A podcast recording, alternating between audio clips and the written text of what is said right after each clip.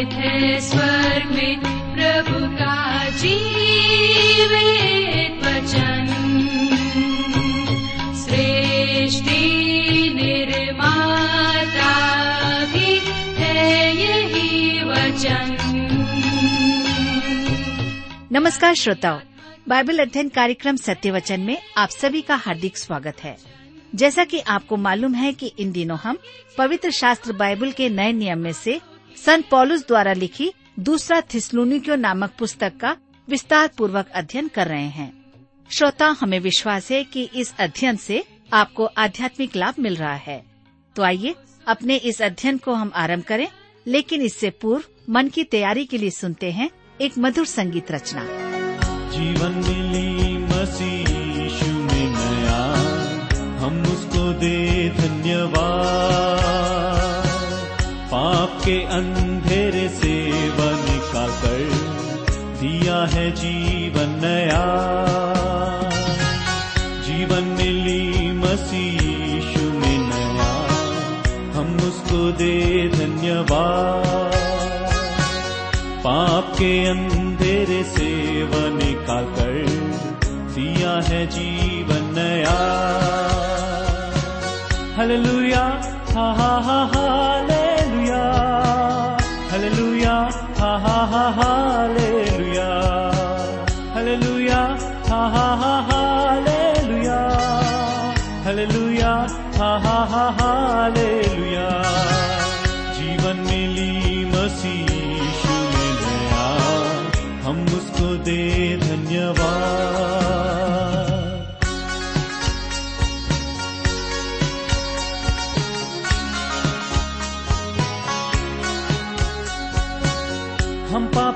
पापी मजदूरी मृत्यु थी। पर यीशु की कृपा से जीवन प्रदान की। हम पापी थे, पापी मजदूरी मृत्यु थी। पर यीशु की कृपा से जीवन प्रदान की। कैसा महान प्रेम उसने हम पर किया। हम उसको दे धन्यवाद।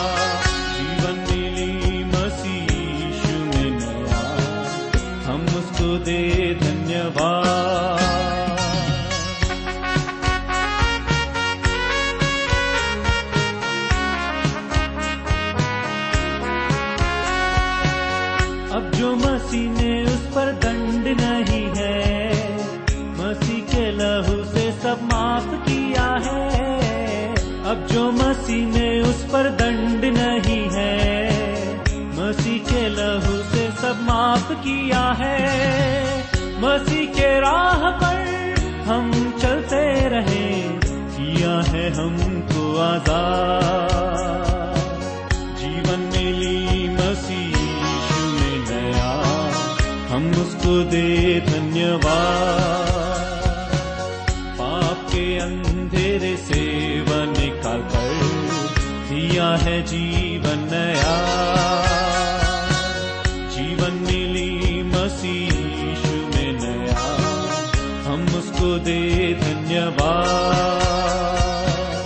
हालेलुया हा हा हा हालेलुया हालेलुया हा हा हा हालेलुया हालेलुया हा हा हा हालेलुया हालेलुया हा हा हा हालेलुया जीवन मिली मसीह यीशु में नया हम उसको दे धन्यवाद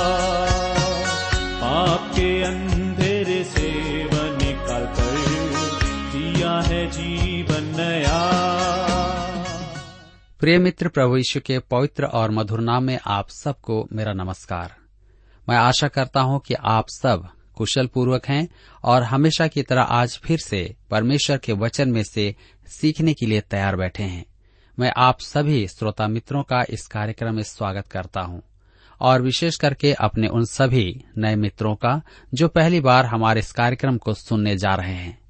मैं आपको बताना चाहता हूँ कि हम इन दिनों बाइबल में से दूसरा थिसलोनिकियों की पत्री से अध्ययन कर रहे हैं, जिसका लेखक पॉलुस है। तो मित्रों, इससे पहले कि आज हम अपने अध्ययन में आगे बढ़ें, आइए हम सब प्रार्थना करें और परमेश्वर से आज के इस अध्ययन के लिए सहायता मांगे, ताकि आज का वचन हम में से प्रत्येक के जीवन के लिए आशीष का कारण बन जाए। हमारे सामर्थ्य दयालु पिता परमेश्वर, हम आपको धन्यवाद देते हैं। आज के सुंदर समय के लिए, जिसे आपने हम सबके जीवन में फिर से दिया है, ताकि हम आज आपके वचन का अध्ययन कर सकें। इस समय जब हम आपके वचन में से अध्ययन करते हैं, सुनते और सीखते हैं, हमारी प्रार्थना है कि आप हमारे प्रत्येक श्रोता भाई बहनों को अपनी बुद्धि, ज्ञान और समझ प्रदान करें, ताकि प्रत्येक जब आपके वचन को सुने तो वचन उनके जीवनों में कार्य करने पाए। हमारी प्रार्थना उन भाई बहनों के लिए है जो बीमार हैं, निराश हैं, चिंतित और परेशान हैं। पिताजी आप उन्हें अपनी शांति प्रदान करें उन पर कृपा दृष्टि करें ताकि प्रत्येक के जीवन आप में आनंदित होने पाए। इस समय फिर से हम सबको आपके हाथों में सौंप देते हैं। इस अध्ययन पर अपनी आशीष दें। प्रार्थना अपने उद्धारकर्ता प्रभु यीशु के नाम से मांगते हैं। आमीन।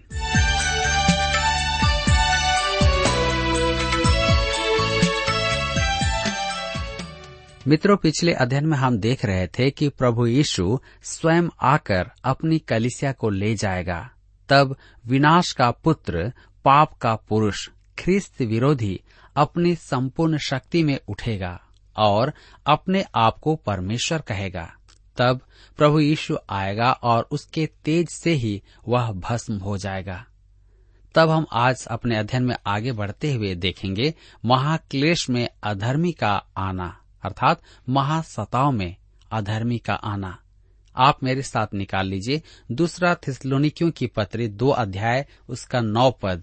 लिखा है, उस अधर्मी का आना, शैतान के कार्य के अनुसार सब प्रकार की झूठी सामर्थ्य और चिन्ह और अद्भुत काम के साथ।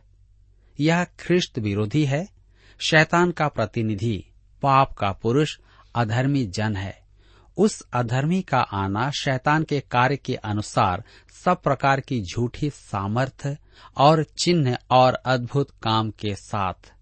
यहाँ पर सामर्थ्य का अर्थ है शक्ति, परंतु उसकी शक्ति का स्रोत अलौकिक होगा, वह चमत्कार दिखाएगा। मेरे विचार में वह पानी पर भी चल पाएगा और मेरे विचार में वह हवा भी रोक पाएगा। आपको स्मरण होगा कि शैतान ने आंधी चलाकर अयुब के पुत्र और पुत्रियों को नष्ट किया था। मुझे जब किसी के द्वारा चमत्कार करने का समाचार मिलता है, तब मैं डर जाता हूँ, क्योंकि बाइबल के अनुसार अगला चमत्कारी मनुष्य वही है जो शैतान के कार्य के अनुसार झूठी सामर्थ, चिन्ह और अद्भुत काम करेगा। मैं सदा ही भयभीत रहता हूँ कि आश्चर्य कर्म करने वाले स्वर्ग से नहीं होते हैं। यही कारण है कि हमें अपनी आँखें मनुष्य से हटाकर प्रभु यीशु पर लगाना है। अर्थात प्रभु यीशु पर लगाना आवश्यक है कि उसमें विश्वास के अनुरूप आचरण करें। तब हम देखते हैं चिन्ह, अर्थात प्रमाण। चिन्हों का उद्देश्य होता है समझने की प्रेरणा दें। इस पुरुष के चिन्ह उस समय के विज्ञान, राजनीति और धर्म को प्रभावित करेंगे। मुझे तो आज भी आश्चर्य होता है कि मनुष्य किसी भी दिखावे का कायल हो जाता है। किसी ने मुझसे पूछा, आपके विचार में ऐसा क्यों होता है? मेरे विचार में इसका उत्तर है, जो किसी बात के लिए खड़े न हो पाए, वे किसी भी बात के कायल हो जाते हैं। परमेश्वर के वचन पर अटल एवं दृढ़ नींव रखने वाले किसी भी प्रकार के चिन्ह से प्रभावित नहीं होते हैं। तब हम देखते हैं झूठे अद्भुत काम। झूठे अद्भुत काम देखने वालों को चकित कर देंगे। उस समय संपूर्ण विश्व में लोग पाप के इस पुरुष की प्रशंसा करेंगे। ओह, यह विश्व शासक एक महापुरुष है। देखो, वह क्या क्या कर सकता है। उसके झूठे अद्भुत कामों में विश्वास करने वाले कौन होंगे? वे जो सुसमाचार में विश्वास नहीं करते हैं, उस समय उनकी संख्या बढ़ जाएगी और इस पाप पुरुष के वे अनुयायी हो जाएँगे। दूसरा थिसलोनिकियों की पत्री दो अध्याय उसके दस पद में आगे लिखा है, और नाश होने वालों के लिए अधर्म के सब प्रकार के धोखे के साथ होगा। क्योंकि उन्होंने सत्य से प्रेम नहीं किया, जिससे उनका उद्धार होता। नाश होने वालों के लिए अधर्म के सब प्रकार के धोखे के साथ होगा। क्यों? क्योंकि उन्होंने सत्य से प्रेम नहीं किया, जिससे उनका उद्धार होता। मैं विश्वास करता हूँ कि सुसमाचार पृथ्वी की छोर तक जाएगा। यह काम कलिसिया भी कर सकती है। और मेरे विचार में जहाँ प्रचारक नहीं पहुँच पाते हैं, वहाँ रेडियो प्रसारण पहुँच रहा है। परंतु सत्य को सुनकर इनकार करने वाले अवश्य वहाँ पर होंगे। दूसरा थिसलोनिकियों की पत्री दो अध्याय के ग्यारह पद में हम पढ़ते हैं, इसी कारण परमेश्वर उनमें एक भटका देने वाली सामर्थ को भेजेगा कि वे झूठ की प्रतीति करें। ध्यान दीजिए, परमेश्वर संसार को झूठ पर विश्वास करने देगा। वह ऐसा क्यों करेगा? क्या यह उचित है? यह वैसा ही है जैसा उसने फिरोन के मन को कठोर करके किया था। यदि आप यह सोचते हैं कि फिरौन को इसराइल वंशियों के जाने का दुख था या परमेश्वर उसकी शुभकामनाओं में बाधक था तो आप सर्वथा गलत हैं। परमेश्वर ने उसे परिस्थितियों के अधीन बाध्य किया कि वह अपने मन की बात प्रकट करे और उस पर अड़ा रहे। आज हम बहुत लोगों को देखते हैं कि वे परमेश्वर के लिए खड़े नहीं हो पाते हैं। वे सुसमाचार सुनना नहीं चाहते हैं। सुसमाचार के लिए उनके मन के द्वार बंद हैं। परमेश्वर तो कृपालु होकर अपना वचन उन तक पहुंचाता है, परंतु वे स्वीकार नहीं करते हैं। परमेश्वर का वचन सुनने के बाद उसका इनकार करते हैं। और इनकार करने के कारण परमेश्वर उन्हें भ्रम में पड़ने देगा। क्यों? क्योंकि वे सत्य को स्वीकार नहीं करते हैं। अतः वे झूठ पर विश्वास करेंगे। सुसमाचार सुनाने वाली कलिसियाओं में आराधना का त्याग करने वाले आज की विभिन्न प्रथा और पंथों के लिए खुले शिकार हैं। यही कारण है कि आज विभिन्न पंथी द्वार द्वार जाकर दस्तक दे रहे हैं। वे जानते हैं कि ये डावाडोल मनुष्य रविवार आराधना में नहीं होंगे। वे परमेश्वर के वचन में रुचि नहीं रखते हैं कि आराधना में उपस्थित हों। अलग अलग प्रकार की गलत शिक्षा देने वाले जानते हैं कि वे उनके आसान शिकार हैं, क्योंकि यदि वे सत्य को ग्रहण नहीं करते तो वे अन्य कुछ भी ग्रहण कर लेंगे।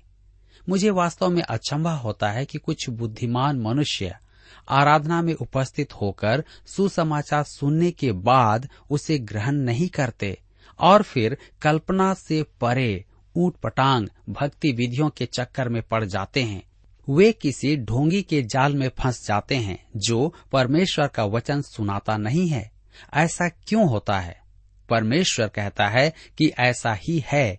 यदि कोई सत्य में विश्वास न करे तो झूठ में अवश्य विश्वास करेगा।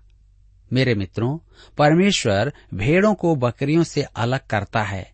वह इस काम के लिए सबसे उत्तम विधि अपनाता है। यदि मनुष्य सत्य के प्रेम को ग्रहण नहीं करेगा तो वह उन्हें भ्रम में डाल देगा और वे झूठ पर विश्वास करेंगे। यह झूठ क्या है? ख्रिस्त विरोधी का झूठ है कि यीशु प्रभु नहीं है, और जो वह कहता है वह है नहीं। वह मनुष्यों से कहेगा कि वे प्रभु यीशु में विश्वास न करके धार्मिक लट्टू न बने। तो यह उनकी बुद्धिमानी है।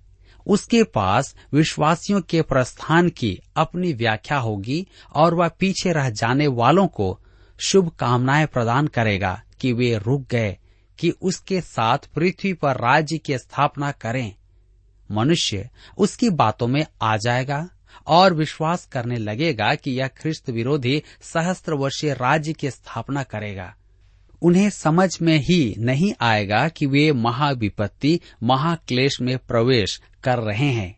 यही झूठ है और मनुष्य इसमें विश्वास करेगा, क्योंकि उसने सत्य में विश्वास नहीं किया। यीशु को उसने ग्रहण नहीं किया। दूसरा थिस्लोनिकियों की पत्री दो अध्याय उसके बारह पद में लिखा है, ताकि जितने लोग सत्य की प्रतीति नहीं करते, वरन अधर्म से प्रसन्न होते हैं, वे सब दंड पाएँ। मेरे प्रियो, ध्यान दीजिए, सत्य का त्याग करने वालों को परमेश्वर दंड देगा। मैं पहले अनेक बार कह चुका हूँ और फिर से कहता हूँ कि आप परमेश्वर का यह वचन सुनकर इससे इनकार न कर दें। अर्थात प्रभु यीशु का इनकार कर दें तो आप किसी भी प्रकार के आने वाले भ्रम के लिए खुले हैं। आप परमेश्वर की उपस्थिति में नहीं पहुँच पाएँगे। मैंने सुसमाचार कभी नहीं सुना। यदि आप ऐसा कहें, यदि आपने प्रभु यीशु से मुँह मोड़ लिया है तो आप भ्रम के लिए खुल चुके हैं और दंड के अधीन हैं।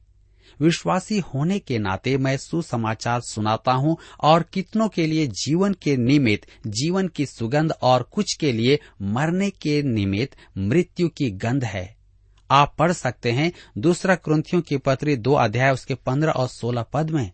अब आप यह नहीं कह सकते कि आपने सुसमाचार नहीं सुना है। आपने अन्य कई अवसरों पर सुसमाचार सुना होगा। यदि आप प्रभु यीशु का इनकार करते हैं तो मैं मृत्यु के निमित्त मरने की गंध हूँ। यदि आप प्रभु यीशु को अपना प्रभु एवं मुक्तिदाता मान लेते हैं तो मैं आपके लिए जीवन के निमित्त जीवन की सुगंध हूँ। मेरे मित्रों, यह सब कुछ आप पर निर्भर करता है कि आप प्रभु यीशु को अपना उद्धारकर्ता मानते हैं या नहीं, उस पर विश्वास करते हैं या नहीं। ये आपके ऊपर है कि आप जीवन पाएँ या मृत्यु पाएँ। हम आगे देखेंगे प्रभु के आगमन की वास्तविकता। अब, पौलुस इस पत्री की व्यवहारिकता की ओर ध्यान आकर्षित करवाता है। विश्वासी को ऐसा जीवन जीना है जो प्रकट करे कि वह मसीह के पुनः आगमन में विश्वास करता है, क्योंकि उसे आगमन से संबंधित भावी घटनाओं का ज्ञान है। प्रभु के आगमन में विश्वास करने का अर्थ यह नहीं कि बाहर जाकर आकाश को देखते हुए कहें, काश प्रभु यीशु आ जाए। यह धार्मिक मूर्खता है। यदि कोई प्रभु के आगमन में विश्वास करता है तो इसका प्रमाण तीन क्षेत्रों में प्रकट होगा। वचन के प्रति उसका दृष्टिकोण, उसका आचरण और उसके कार्यों पर प्रभाव पड़ेगा। हम देखेंगे, विश्वासी वचन में स्थिर रहें। दूसरा थिसलोनिकियों की पत्री दो अध्याय उसके तेरह और चौदह पद में लिखा है, हे भाइयों और प्रभु के प्रिय लोगों, चाहिए कि हम तुम्हारे विषय में सदा परमेश्वर का धन्यवाद करते रहें, क्योंकि परमेश्वर ने आदि से तुम्हें चुन लिया कि आत्मा के द्वारा पवित्र बनकर और सत्य की प्रतीति करके उद्धार पाओ। जिसके लिए उसने तुम्हें हमारे सुसमाचार के द्वारा बुलाया कि तुम हमारे प्रभु यीशु मसीह की महिमा को प्राप्त करो। मेरे विचार में ये दो पद उद्धार का परिपूर्ण श्रृंखला प्रदान करते हैं। दूसरे शब्दों में अतीत, वर्तमान और भविष्य तीनों कालों में उद्धार का प्रकाशन करते हैं। पहली बात हम देखते हैं, आदि से तुम्हें चुन लिया।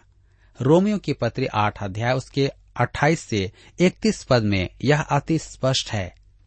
हम जानते हैं कि जो लोग परमेश्वर से प्रेम रखते हैं, उनके लिए सब बातें मिलकर भलाई ही को उत्पन्न करती है। अर्थात उन्हीं के लिए जो उसकी इच्छा के अनुसार बुलाए हुए हैं। डॉक्टर आर एस टोरी कहा करते थे कि यह पद एक थकित हृदय के लिए कोमल तकिया है। निसंदेह यह है भी। क्योंकि जिन्हें उसने पहले से जान लिया है, उन्हें पहले से ठहराया भी है कि उसके पुत्र के स्वरूप में हो, ताकि वह बहुत भाइयों में पहलौठा ठहरे। फिर जिन्हें उसने पहले से ठहराया, उन्हें बुलाया भी, और जिन्हें बुलाया, उन्हें धर्मी भी ठहराया है, और जिन्हें धर्मी ठहराया, उन्हें महिमा भी दी है। अतः हम इन बातों के विषय में क्या कहें? यदि परमेश्वर हमारी ओर है तो हमारा विरोधी कौन हो सकता है? यही तो पॉलुस यहाँ पर दूसरा थिस्लोनिकियों की पत्री में लिख रहा है। परमेश्वर ने तुम्हें आदि से चुन लिया कि उद्धार पाओ, यह अतीत की ओर देखता है। मैं जो जानता हूँ, वह यह है कि यहाँ क्या लिखा है, और मैं उसमें विश्वास करता हूँ। आपके कहने का अर्थ क्या है? क्या यह है कि परमेश्वर ने हमारे जन्म से पूर्व हमें चुन लिया है? चार्ल्स स्पर्जन कहते थे कि मैं अति प्रसन्न हूँ कि परमेश्वर ने मुझे मेरी उत्पत्ति से पहले चुन लिया, क्योंकि यदि वह मेरे जन्म तक रुकता तो मुझे कभी नहीं चुनता। इसका अर्थ है कि आप प्रभु को ग्रहण करते हैं तो परमेश्वर को आश्चर्य नहीं होता है, परंतु सिक्के का दूसरा पहलू भी है जो चाहे वह आए। ये चाहने वाले ही चुने हुए हैं, और जो न चाहे वे चुने हुए नहीं हैं। युहना रचिसु समाचार सात अध्याय उसके सैतीस पद में प्रभु यीशु ने निमंत्रण दिया, यदि कोई प्यासा हो तो मेरे पास आए और पिए। जी हाँ यह उद्धार का वैध निमंत्रण है, निष्कपट और निश्चित निमंत्रण, जिसमें कोई समस्या नहीं। यदि आप नहीं आते हैं तो इसका अर्थ यह नहीं है कि आप पहले से चुने हुए नहीं हैं। इसका कारण है कि आप प्यासे नहीं हैं। आपके विचार में आपको उद्धारकर्ता की आवश्यकता नहीं है। यदि आप प्यासे हैं, आपको उद्धार की आवश्यकता है तो आप उद्धारकर्ता के पास आ जाएँ। दूसरी बात हम देखते हैं, आत्मा के द्वारा पवित्र बनकर। चुन लिया कि उद्धार पाओ। अतीत को देखने के बाद अब वर्तमान की बात आती है। आप अपने स्थान और व्यवहार दोनों में पवित्र किए गए हैं। प्रभु यीशु को अपना उद्धारकर्ता ग्रहण करके आपकी स्थिति मसीह में हो जाती है। यह उद्धार का भूतकाल है। तब पवित्र होने की व्यवहारिकता आती है, जो आपके जीवन आचरण से संबंधित है। मेरे प्रियो, परमेश्वर के आत्मा के द्वारा आपको अनुग्रह में बढ़ना है। तीसरी बात, सत्य की प्रतीति। इसका अर्थ है कि विश्वासी परमेश्वर के वचन को पढ़ेगा कि उन्नति करके उसमें बढ़ता जाए। और चौथी बात, हमारे प्रभु यीशु मसीह की महिमा को प्राप्त करो। यह भविष्य की बात है, कलिसिया का उठाया जाना। पहला योना की पत्री तीन अध्याय के दो पद में लिखा है हे प्रियो, अब हम परमेश्वर की संतान हैं, और अभी तक यह प्रकट नहीं हुआ कि हम क्या कुछ होंगे। इतना जानते हैं कि जब वह प्रकट होगा, हम उसके समान होंगे, क्योंकि उसको वैसा ही देखेंगे जैसा वह है। इसके साथ ही कुलसियों की पत्री एक अध्याय उसके सताइस पद में पॉलुस कहता है, जिन पर परमेश्वर ने प्रकट करना चाहा कि उन्हें ज्ञात हो कि अन्य जातियों में उस भेद की महिमा का मूल्य क्या है? और वह यह है कि मसीह जो महिमा की आशा है, तुम में रहता है। मेरे मित्रों, यह भविष्य की बात है। हमारे सामने कैसा अद्भुत, महिमामय भविष्य है। अतः हमने देखा है कि इन दो पदों ने उद्धार का परिपूर्ण परिप्रेक्ष्य प्रदान किया है। हमारा उद्धार किया गया था। हमारा उद्धार हो रहा है और हमारा उद्धार होगा। यह परमेश्वर का काम है। दूसरा थिसलोनिकियों की पत्र दो अध्याय के पंद्रह पद में हम पढ़ते हैं। इसलिए, हे भाइयों, स्थिर रहो और जो जो बातें तुमने, चाहे वचन या पत्री के द्वारा हमसे सीखी हैं, उन्हें थामे रहो। पॉलुस ने उन्हें जो सिखाया था, उसी के संदर्भ में कह रहा है कि परमेश्वर का वचन ही विश्वासियों को स्थिर एवं दृढ़ करता है। दूसरा थिसलोनिकियों के पत्री दो अध्याय उसके सोलह और सत्रह पद में हम पढ़ते हैं, हमारा प्रभु यीशु मसीह, आप ही और हमारा पिता परमेश्वर, जिसने हमसे प्रेम रखा और अनुग्रह से अनंत शांति और उत्तम आशा दी है। तुम्हारे मनों में शांति दे और तुम्हें हर एक अच्छे काम और वचन में दृढ़ करे। प्रभु यीशु हमारे मन को ढाड़स बंधाता है और शांति प्रदान करता है। वह अपने वचन के द्वारा ऐसा करता है। जी हाँ इससे हम प्रत्येक भले शब्द और कार्य में स्थिर रहेंगे। परमेश्वर के वचन का अध्ययन प्रभु के कार्यों में ले चलता है। परमेश्वर का वचन शांति ही नहीं देता है, वह हमारा निर्माण भी करता है। अर्थात, हमें परमेश्वर के वचन में बने रहने के लिए स्थिरता भी प्रदान करता है कि हम किसी भी शिक्षा के भ्रम में न पड़ जाएँ। हमारा मन मस्तिष्क उसमें साधा हुआ रहता है। यह हमें प्रचलित विचारों और पुस्तकों के पढ़ने से बचाता है। न ही हमें आवश्यकता पड़ती है कि परामर्श सत्रों में जाएँ, हमें विश्वास में स्थिर होने की आवश्यकता है। अतः परमेश्वर का वचन आपको प्रभु के कार्यों को करने की प्रेरणा देता है। अध्याय तीन में हम देखेंगे कि हमें विश्वासियों को यहाँ अपने आचरण और कर्मों में भी स्थिर रहना है। परमेश्वर के वचन के अध्ययन के बिना यह कहना कि आप प्रभु के आगमन के अभिलाषी हैं, आपके स्वयं से और अन्यों से आप छल करते हैं। ऐसे तो आपका विश्वास आपके जीवन से प्रकट नहीं होता है और आपको कर्म करने की प्रेरणा भी नहीं देता है। यदि आप वास्तव में विश्वास करते हैं कि प्रभु आने वाला है तो आप उसके लिए कार्य करना आरंभ कर देंगे। आप एक दिन उसे लेखा देंगे। यदि वह कल आ जाए तो हमें आज काम में लग जाना चाहिए। हमें खिड़की के बाहर झाँक कर आकाश में उसके प्रकट होने की प्रतीक्षा नहीं करना है। इसकी अपेक्षा कि हमें यहाँ उसके काम करना है। यह उसके पुनः आगमन में हमारे विश्वास का सबसे बड़ा प्रमाण है। मेरे मित्रों, मैं नहीं जानता कि आपका विश्वास क्या है। क्या आप उसकी प्रतीक्षा में हैं? यदि आप प्रतीक्षा में हैं तो क्या आप उसके लिए तैयार हैं?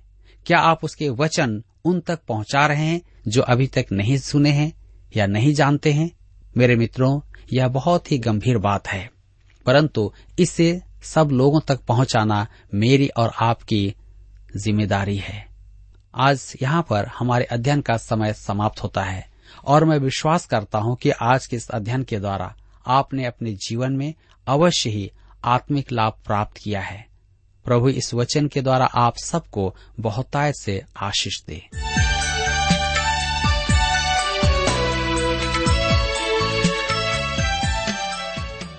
प्रिय श्रोताओ, अभी आप सुन रहे थे बाइबल अध्ययन कार्यक्रम सत्य वचन।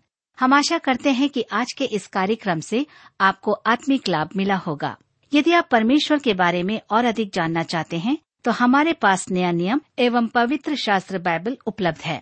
इन्हें प्राप्त करने के लिए आप हमें इस पते पर लिख सकते हैं। कार्यक्रम Satya Vachan T W R post box number चार तीन एक शून्य, नई दिल्ली, एक एक शून्य शून्य एक नौ। पता एक बार फिर सुन लीजिए, कार्यक्रम Satya Vachan T W R post box number four three one zero New Delhi one one zero zero one nine और हाँ श्रोताओं, याद रखें कि पत्र लिखते समय आपका नाम और पता साफ़ साफ़ लिखा होना चाहिए। इसके अलावा, आप हमसे टेलीफोन के माध्यम से भी बातचीत कर सकते हैं, जिसमें हमारे काउंसलर या सलाहकार आपको सलाह देंगे। तो नोट कीजिए हमारा मोबाइल नंबर नौ नौ पाँच आठ आठ दो शून्य चार एक चार। याद रखें, double nine five, eight eight two zero four one four. और हमारा दूसरा नंबर है zero nine six, five one four, double three three nine seven. याद रहे, शून्य नौ छ पाँच एक चार, तीन तीन तीन नौ सात। इसके अलावा आप हमसे ईमेल के द्वारा भी संपर्क कर सकते हैं। हमारा ईमेल आईडी है Hindi T T B at T W R dot I N Hindi T T B at T W R dot I N श्रोताओं, इस कार्यक्रम को आप हमारे website radio eight eight two dot com पर भी सुन सकते हैं। इस website radio eight eight two dot com के बारे में अपने मित्रों को भी सूचित कर दें। और अब इसी के साथ हमारे कार्यक्रम का समय यहीं पर समाप्त होता है। अगले कार्यक्रम में आपसे फिर मुलाकात होगी। तब तक के लिए हमें आज्ञा दीजिए नमस्कार।